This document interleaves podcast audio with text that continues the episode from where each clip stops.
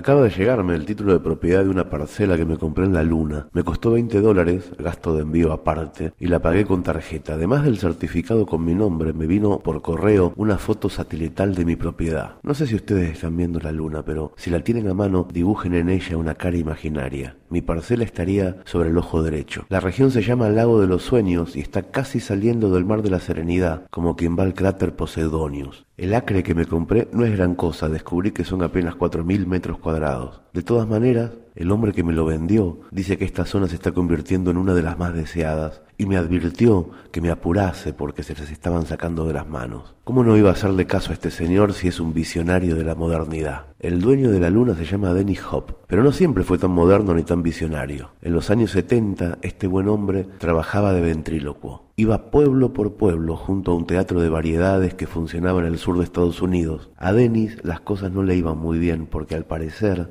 movía demasiado los labios y estaba enamorado de una acróbata menor de edad, hija del dueño del teatro. A finales del año 1980, la vida de Dennis dio un giro inesperado. Un día se divorció de su mujer para irse con la chica que amaba. Al día siguiente la chica se mató en un doble salto mortal sin red. Al tercer día el dueño del teatro entró en depresión y cerró el espectáculo. Y al cuarto día él se quedó sin trabajo en el medio de una carretera comarcal de California, con un auto viejo y un muñeco de madera sin nada más, mirando la luna como un estúpido, como la miramos nosotros cuando llegamos al fondo del pozo y ya no sabemos qué hacer con nuestras vidas.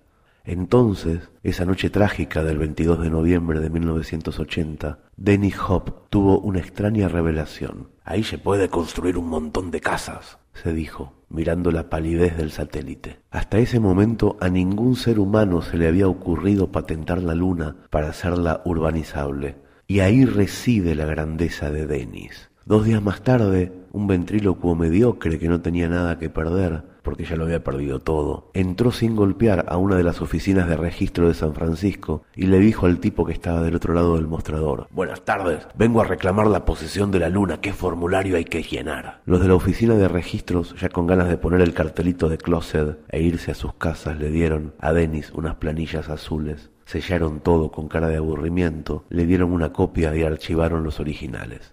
Veintiséis años después de aquella tarde, Dennis Hop lleva vendidas más de dos millones y medio de parcelas en la luna. El ex ventrílocuo tiene una página web donde cualquiera puede comprar una propiedad en el espacio, como hice yo mismo. Y también tiene, como no, un montón de detractores que confunden las cosas. A él lo confunden con un estafador y a nosotros los compradores nos confunden con unos imbéciles. Mis amigos, sin ir más lejos, están convencidos de que este señor me engañó, que me vendió aire, dicen, que me engatusó, y que ahora el tal Denis se ríe con mi dinero en el bolsillo. Nada más lejos. Yo le compré a Denis una historia de sobremesa, algo para lo que levantarme cuando sea viejo y mostrarle con orgullo y un poco de autoridad a mi futuro yerno. Los suegros tienden a levantarse de la mesa y traer cosas raras y únicas para que los yernos deban ensayar gestos de falso interés. La vida es así y yo no podré resistirme a esa práctica ritual cuando sea suegro. Y hasta ayer yo no tenía nada para mostrar. Ahora tengo una parcela en la luna, un bonito certificado en forma de pergamino, un mapa satelital con las coordenadas de mi terrenito lunar. Ahora ya podré avergonzar a mi hija cuando se aparezca con un novio melenudo. A mí Dennis Hop me cae muy bien. Es la clase de tipo que me gusta, fracasado, mentiroso, paciente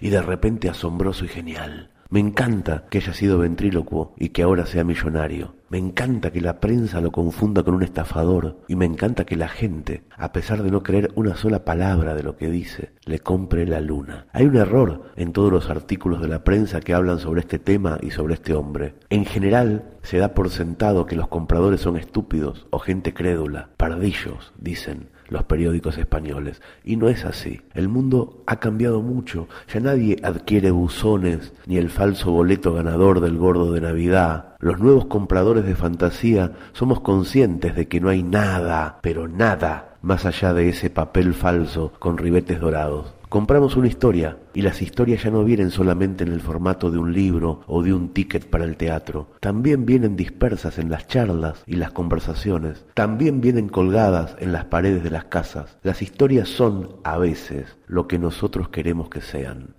A mí no me importa la luna. Pensándolo bien, la luna está entre las cosas que menos me importan de la vida, pero por suerte 20 dólares también. Y entre poder decir en una sobremesa tengo un pedacito de la luna y decir tengo 20 dólares, yo prefiero tener la luna. Hay que comprar un libro, hay que comprar un disco, hay que comprar la luna. Cosas pequeñas e inútiles que tengan la capacidad de convertirnos en chicos. Dennis Hop y yo hemos hecho un negocio imaginario.